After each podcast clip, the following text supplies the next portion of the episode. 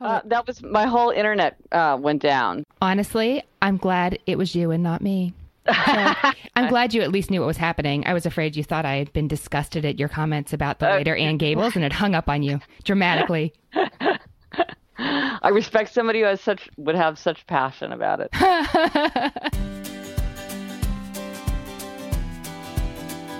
hey everyone, I'm Anne Bogel, and this is What Should I Read Next, episode 52. Welcome to the show that's dedicated to answering the question that plagues every reader What should I read next? We don't get bossy on this show. What we will do here is give you the information you need to choose your next read. Today, we continue our special five day mini series What Should I Read Next for Kids and Kids at Heart?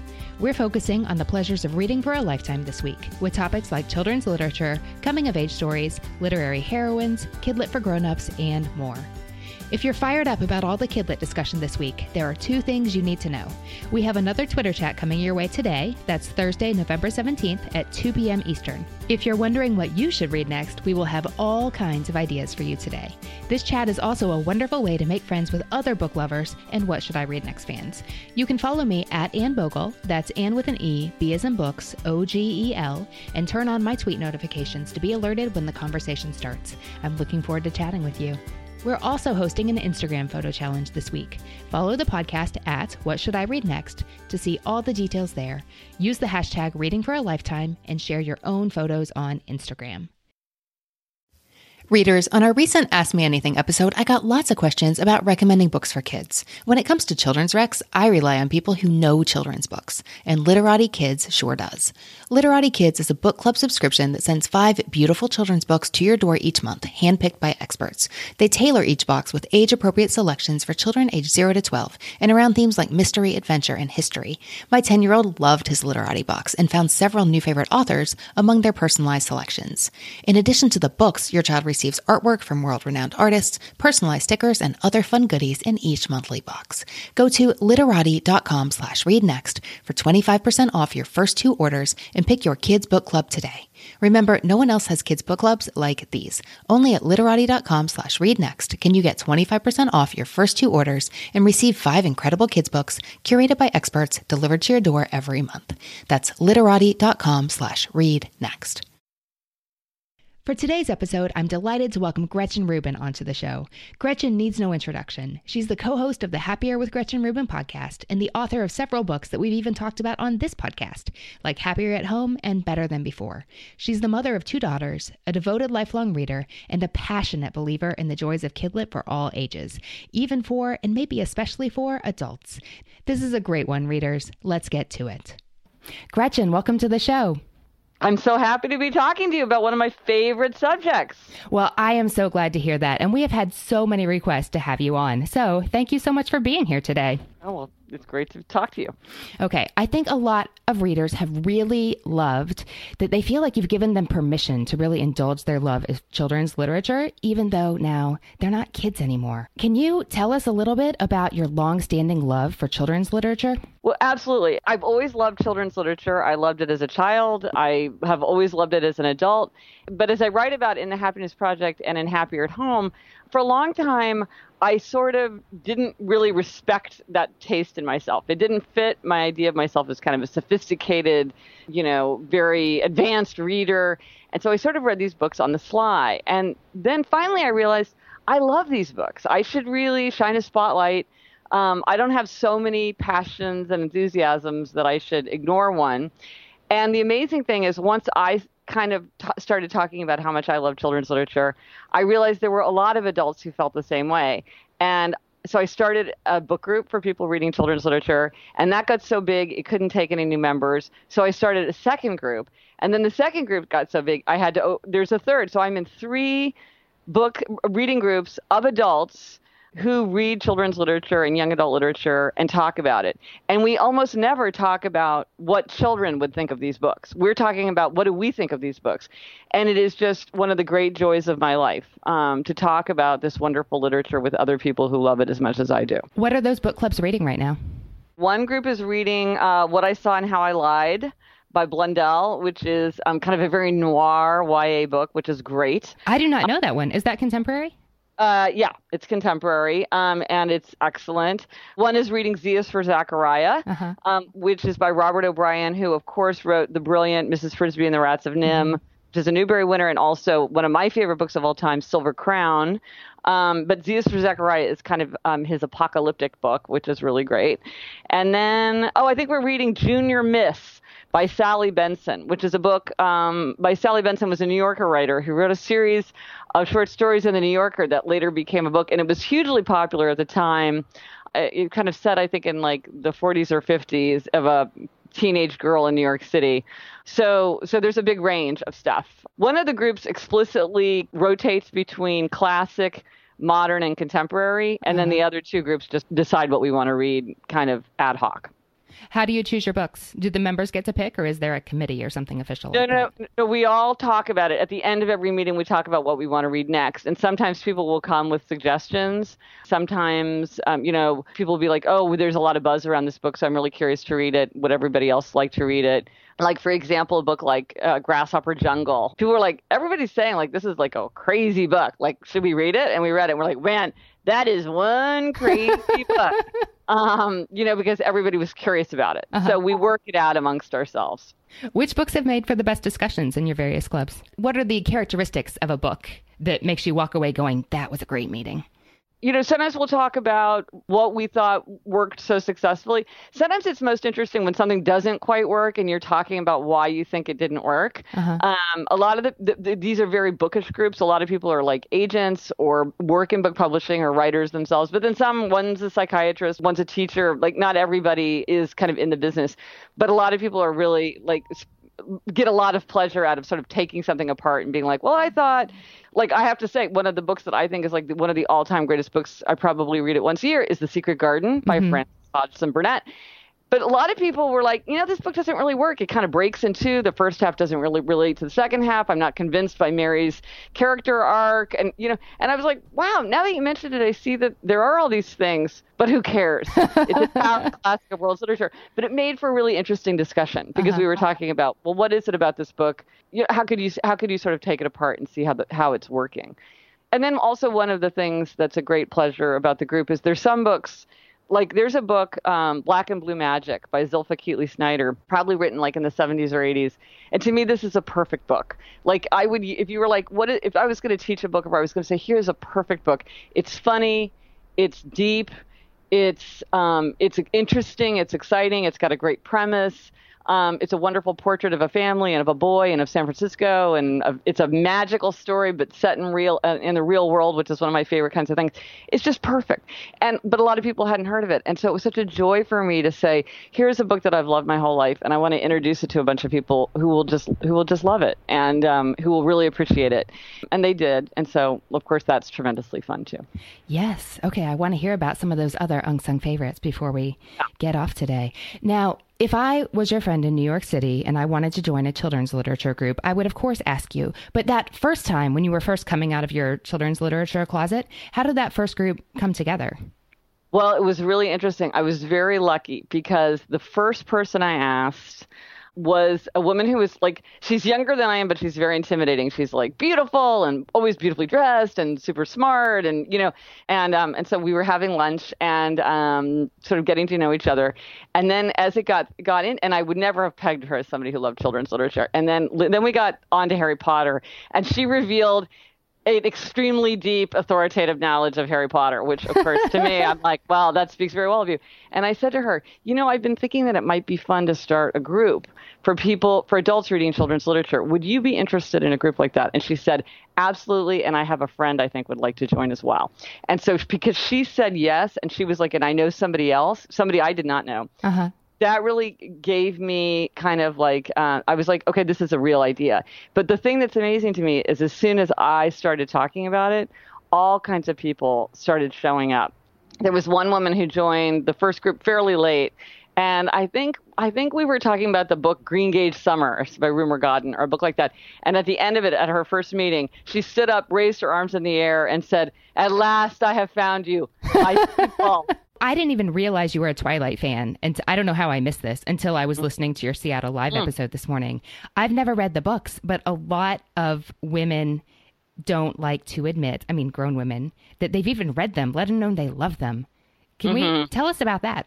I just really feel like you should like what you like, um, and uh, and I think one of the things that I that's really great that's happening now is I feel like a lot of things that sort of didn't get respect, like thrillers or science fiction or fantasy or whatever, or children's literature, young adult literature. It's sort of everybody's just embracing whatever their tastes are and people are taking things seriously and i think a lot of it had to do with the success of the harry potter books and then the movies and also with the twilight movies being such just like gigantic successes that people are like wow this is like you can't ignore this it's big and so i think now people are, are sort of owning up to these these these um, enthusiasms more Oh, interesting. So it's so clear with their commercial success that yes. if you love something that you don't want to talk about at coffee, it's clearly not just you. Right, exactly, exactly. You've mentioned before that you have opinions on the later Anne of Green Gables. I yeah. can't let that go by without asking. Uh, well, I mean, I love all of Anne of Green Gables. I have red hair, and Anne is one of the. She and Pippi are uh, among the few uh, red-haired characters in children's literature. Um, you know, but so some people, oh, they only like the early ones. They don't read the whole series, mm-hmm. and I'm mm-hmm. like, oh, you got to go all the way. And then there's the Emily books. You know, mm-hmm. do you get into that? I, yeah. Um, yeah. So there's there's there's a lot there if you are if you like L.M. Montgomery. Did you read those as a child too, Anne and Pippi and Emily? I didn't read Emily. I didn't know about them. Uh-huh. I didn't uh-huh. know about Emily of New Moon um, until I was an adult. Um, you know that's another thing about the internet is it's like it's very easy to find out about books that you know when i was little like you just read what was in the library you know and so if they only had five of anne of green gables books i didn't really think about whether there might have mm-hmm. been seven others or if you know the wizard of oz books there's like 15 um, maybe like even 25 what? i didn't know yeah that. yeah but you know you could only buy certain ones or get them out of the library but now we have so much more access to kind of the lesser known works of our uh, favorite authors. So it's wonderful. Uh, I actually had a dream that I discovered a Mrs. Piggle-Wiggle book um, oh, um, that I hadn't what a known dream. about before. I know. I was like, because I love Mrs. Piggle-Wiggle, and they are so brilliant. As an adult, there's a whole level of of of satire and humor that you don't pick up on at all as a child. But so you know, so one of the things I try to do now is to look to see did somebody write books that I uh, more books that I didn't know about because just as a child I didn't realize, or you know maybe like uh, E.L. Konigsburg was still writing books while I was in college, mm-hmm. and so mm-hmm. I kind of lost track. But now I can go back and read those books. What were you reading as a child? What were your favorites? Well, you know, it's funny. I recently did. Um, I made a list of my 81 favorite works of children's literature and young adult literature. Wow. And if anybody, if anybody wants that, it's on my website. Um, you can look at it on the website, or, uh, or or there's also a PDF you can request if you want one to take we'll, to the library or the bookstore. We'll put that in show notes. Oh, great, great, great. Um, and so, and I was, and I was thinking, it's very heavily weighted to books that I loved as a child. Like I still read everything now, and there's definitely books from the last 10 or 15 years that made the list but the books that we loved in childhood um, have special power. I mean, like Laura Ingalls Wilder, I think was Little House in the Big Woods was mm-hmm. the first book I read to myself, like the first real book. You know, and one of the things about the children's literature reading groups is that when you read Laura Ingalls Wilder as an adult, you appreciate what mass, literary masterpieces they are, how beautifully written they are, um, and that's and, and uh, and I loved Edward Eager, you know, mm-hmm. Half Magic, brilliant. I loved uh, Elizabeth Enright um, which are the Melendy Quartet. Mm-hmm. Um, uh, Madeleine L'Engle loved her. Um, Susan Cooper. You know, I like I like re- you know one of the things we talk about sometimes is like, do you like fantasy? Do you like realism? Do you like you know dystopia? You know, because people have different tastes, mm-hmm. uh, and I like all of it. Um, so I like I like Ramona. Um, mm. I like, you know, Lord of the Rings, so I'll go all the way with the dragons. But then I also like the stuff that's, you know, Judy Blume. Want a confidence boost? Take coloring your hair at home to the next level with Madison Reed. Get gorgeous professional hair color delivered to your door starting at $22. This is game changing color you can do at home and look as if you just came from the salon without the time or expense. At Madison Reed, master colorists blend nuances of light, dark, cool, and warm tones to create over 55 gorgeous multidimensional shades. Find your perfect shade at madison-reed.com. What Should I Read Next listeners get 10% off plus free shipping on their first color kit with the code READ. Use the code READ, R E A D, at madison reed, R E E D dot com. Readers, if you love What Should I Read Next, you're going to love being part of our Patreon community. That's where we share bonus episodes, including follow ups with previous guests, interesting conversations that were cut for time reasons, and one great book style episodes where I tell you all about recent reads that I adore. In addition to the extra audio, you get access to our super secret spreadsheet vault with the full list of all the books guests love and my three recommendations from every episode in an easy to search format. And on occasion, we get together live online for Ask Us Anything style conversations and events like our 90 minute fall book preview and summer reading guide unboxing. Join for all these perks and to be part of the community behind What Should I Read Next. Go to patreon.com slash what should I read next. That's P-A-T-R-E-O-N dot com slash what should I read next to become a member today. Patreon.com slash what should I read next. You've intrigued me before with something you've said about your own childhood reading experience. And that is, if I'm remembering correctly, your parents let you read pretty much whatever you wanted. Yes. So you're talking to an audience of readers who want to raise their kids to be readers. Can you talk a little about how that family rule, or lack thereof, I suppose, shaped your childhood reading experience? Well, there is the fact that if you want a, if you want like a kid to read something, probably the best way to get them to read it is to tell them that they can't read it. So then they're gonna they're gonna do anything within their power to get that get that book and read it. So maybe the best way to get your kid to read something is to forbid it. Um, I don't know, but you know, but one of the things is when you talk about like accessing inappropriate material or whatever, um, reading is probably the most uh, like the least upsetting or destructive way to get access to that. So if you're watching something on TV and you're watching like actual video of something or of a story, it's going to hit you much harder than it is if you're reading it. And, and then you can also control it much more because if you're reading something and you're starting to get scared, it's much easier to put down a book than I think it is to like stop a movie. There's something about the immersiveness mm-hmm. of a mm-hmm. movie where it's like once you start it's like it's very hard. You, you know you're terrified but you can't, you just you forget that you could just stop it. Whereas with a book i think you're much more aware of the fact that you're in control of it. And you know i think my parents view was just like if you're old enough to want to read it then we're not you know that's okay. Um, and and and it's funny because i remember i was at a parents meeting and some somebody with like a fifth or a sixth grader back to twilight was saying like well i can't decide whether to let my daughter read twilight. And i was like wow i don't see anything objectionable in twilight. Like that if i was going to make a stand i would not make a stand on twilight. That you know but so people have really different sensitivities um, to these things. I'm more worried about something being really scary. Like, I don't know if anybody's read the book Jane Emily by Patricia Clapp. It's a story of a, of a malevolent child ghost who goes after a child in the family. That to me is scary. And I would say to my daughter, I think this is too scary for you. I don't, I think you would read it and you would love it because it's a great book, but it's scary.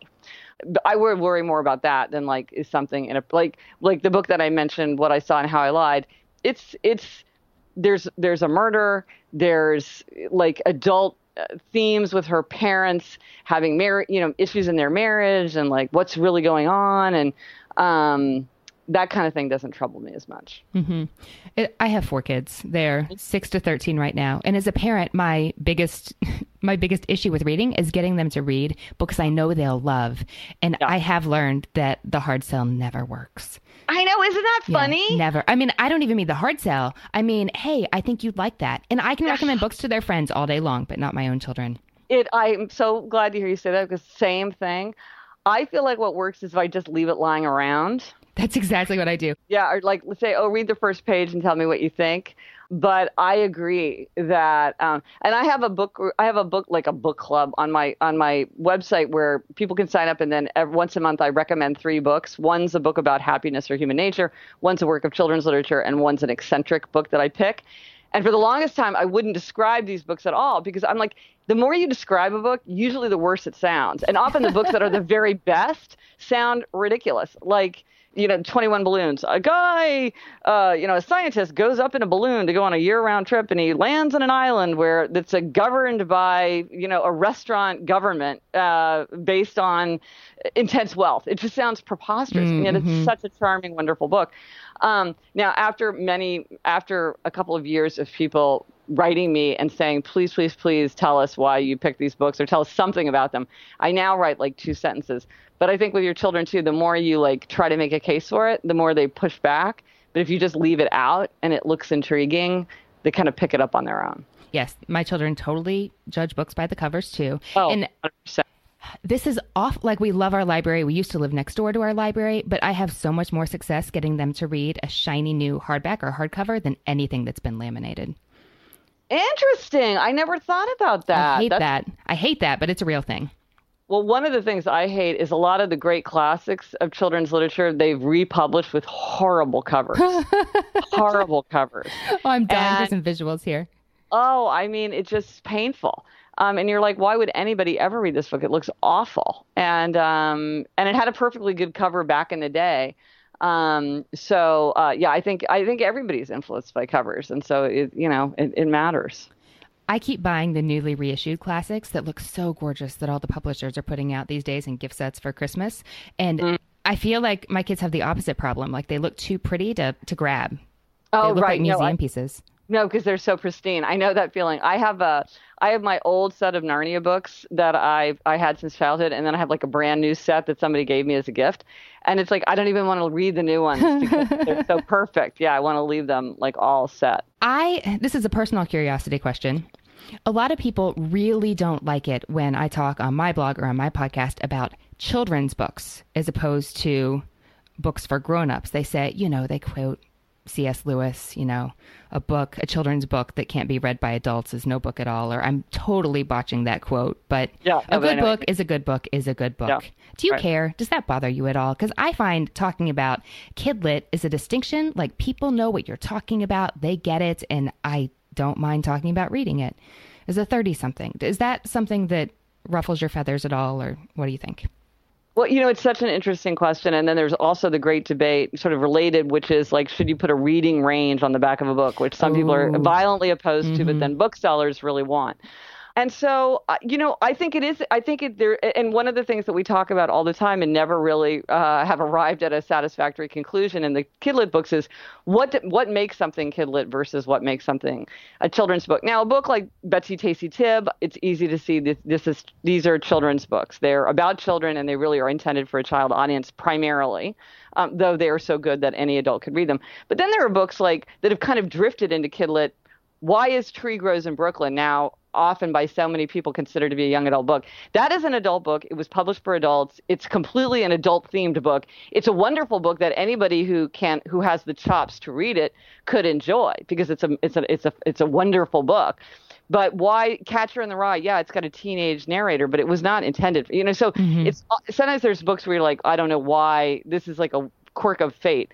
But I don't. Ha- I mean, I, there's no shame in having a book that was written with an intended child audience. I mean, there's. I, I mean, if somebody said to me, "Half Magic," is it? Is it any the worse if I call it children's literature versus just a great work of literature? I'm like, no, I don't have a problem with that being called children's literature.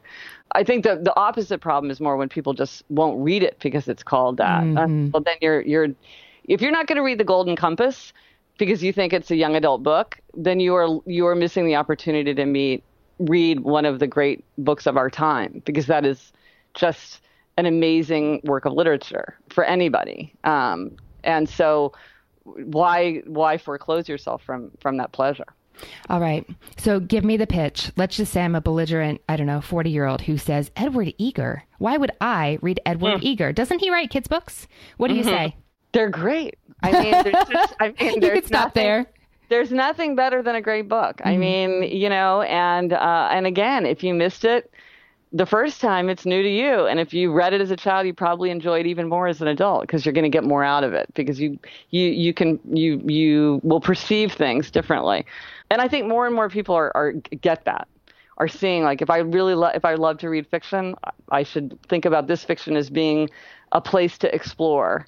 Um, you know, I think one of the reasons that I wrote my my list of, of children's literature and young adult books is a lot of people were saying to me, I kind of forgot about it. I felt like I, mm-hmm. I I aged out of it, and now I'm realizing that was foolish. Like I should be reading those books, but now I go to that part of the bookstore and I feel totally lost. Like I don't know any of the titles except for the ones that I remember dimly from my own childhood. Mm-hmm. I don't know where to start. There's so many books. A lot of the covers look the same. I know I would love some of them, but I don't even know where to begin. And I'm like, oh my gosh, you know, there's so many great books. Um, so I thought, well, here I'll, I'll make a list so that if somebody's really like, okay, well, if I was going to read, if I wanted to catch up, if I wanted to read, if I'm 30 years old and I want to read what was published in the last 10 years in this in this area, where would I start? Um, because there's there, uh, you know, I mean, I can't imagine how fortunate you would be to be catching up on the last 10 years of great works of children's literature because there's just such so much great stuff being written right now in realism, things like Wonder, Eleanor and Park, mm-hmm. oh, uh, Fault in Our Stars. Yeah. So those are like realistic, you know, wonderful, wonderful books. And then there's the fantasy books like Golden Compass, Graceling, you know, all, all those. And so, you know, whatever you like, there's plenty for you to enjoy. What are you reading and loving right now in any genre? Um, I am on a Willa Cather tear. Um, I what prompted uh, that? A friend of mine kept talking about My Antonia, and I was like, you know what? I read My Antonia a long time ago. I don't remember anything about it, so I went mm-hmm. back and read it, and then loved it. So now I read Professor's House. Now re- I just finished Oh Pioneers, and oh my gosh, if you have not will- read Willa Cather, um, or if you have not read Willa Cather since like not college, in twenty years, yeah, go back and read it because it is so good. It's so good. It's so so so good. So I'm reading Willa Cather. I'm obsessed with color. That's just like a side little weird obsession. So I'm reading a lot of weird books about color um, that would not be of wide interest to most people. But what, what are you reading? What are they? Um, I there's like a I read like a lot of books that were uh, sort of like the catalogs of museum ex- exhibitions. So a book called Color Chart, um, or a book called The Structure of Color. Those were both catalogs. Then there's books like uh, Victoria Finlay has written some books about color. Um, there's books about using it in design. Um, so there's like a whole weird kind of subculture of color once you get into it. So that's been really fun for me. You and your uh, sister uh, totally messed with me with your signature color episode because that's been ah. months and I still am debating between tangerine and a really oceany blue green. Oh, like, I'm just great. I'm deadlocked. So I'm curious. But, maybe maybe I need to find a good book to help me. You know, right, I need some bibliotherapy. Right. Yeah, I know, I know. And then in children's literature, I'm thrilled because I just discovered Margaret Mahy, who is a very eminent children's uh, writer from New Zealand, who for some reason I had just never heard about. And that happens sometimes. Uh-huh. Like, uh, uh, like you know, I think it's only recently, really, that Americans have been aware of Enid Blyton, who, you know, was just like this towering figure in, in England, and somehow it just didn't cross over. Mm-hmm. And so I had never really heard of Margaret Mahy, but she writes exact like I love tricksters, uh, changeover. But you know, she's written all this stuff, and so I'm like, all right, I've got a whole new author to explore. So Margaret Mahy has been my recent find in children's literature. Nice. That's such a great feeling. It is such a good feeling. Uh, it was like, well, like Cather. I was like, I've read one, now I'm going to read six. You know, it's like, and they're all going to be good because she is, uh, you know, one of the great right, not great novelists of the 20th century. So, like, I just feel so fortunate you know, now I've got somebody new to, to read. To end, could you give us, let's say, three kidlit book recommendations that we could read as adults, or maybe people's kids would like to read them too, uh, that you have found to be real crowd pleasers?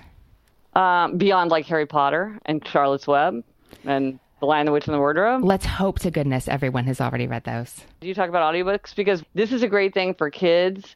Like if you have a child who has a tough time going to bed at night, I had a daughter who was really hard to get to go to bed at night. So we would let her listen to audiobooks. And one of the things we realized is it gave her such an amazing vocabulary because the written word, people, there's much bigger active vocabulary than when people speak. And my daughter was just listening to hours and hours and hours of people reading to her, you know, more than we could have done. You know, we did that during the day, but there's yeah. a limit to how many, how many, how much you can read. Jim Dale reading Harry Potter, Cherry Jones reading Laura Ingalls Wilder, amazing. The person who reads, um, Ramona is amazing. Oh, E.B. White himself mm-hmm. reads Charlotte's Web, so it's actually E.B. White. So that's a whole that's a whole thing.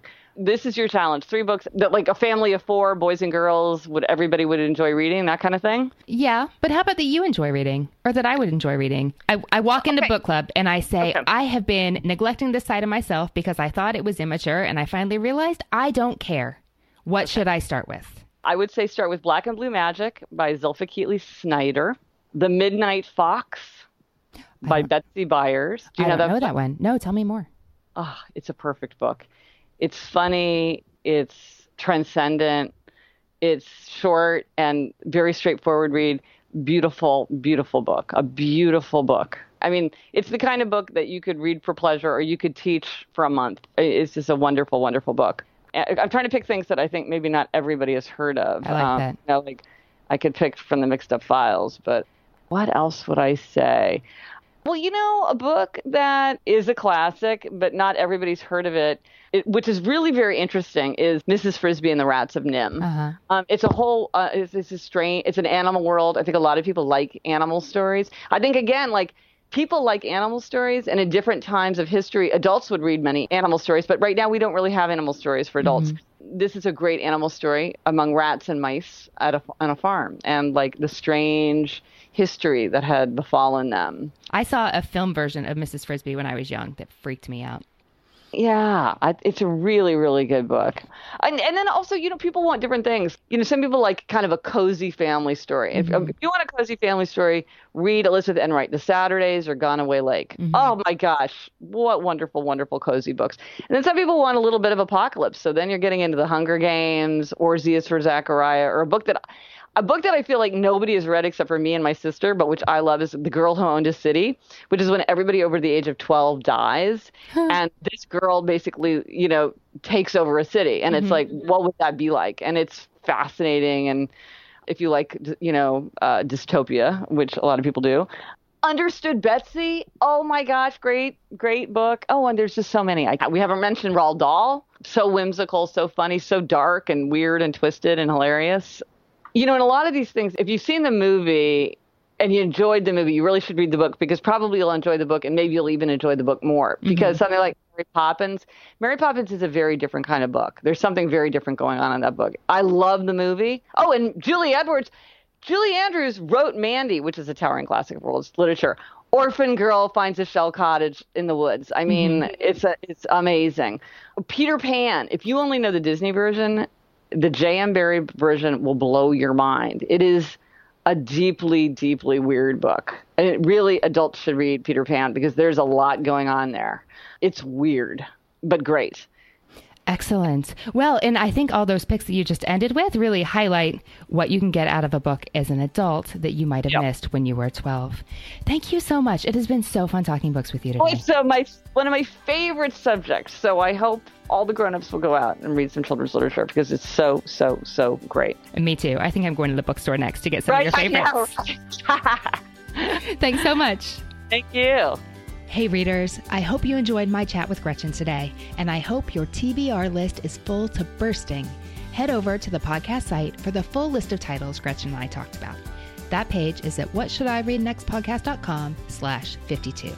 Remember to hop on Twitter Thursday, November 17th at 2 p.m. Eastern for some warm and welcoming conversation about reading for a lifetime with me and other What Should I Read Next listeners.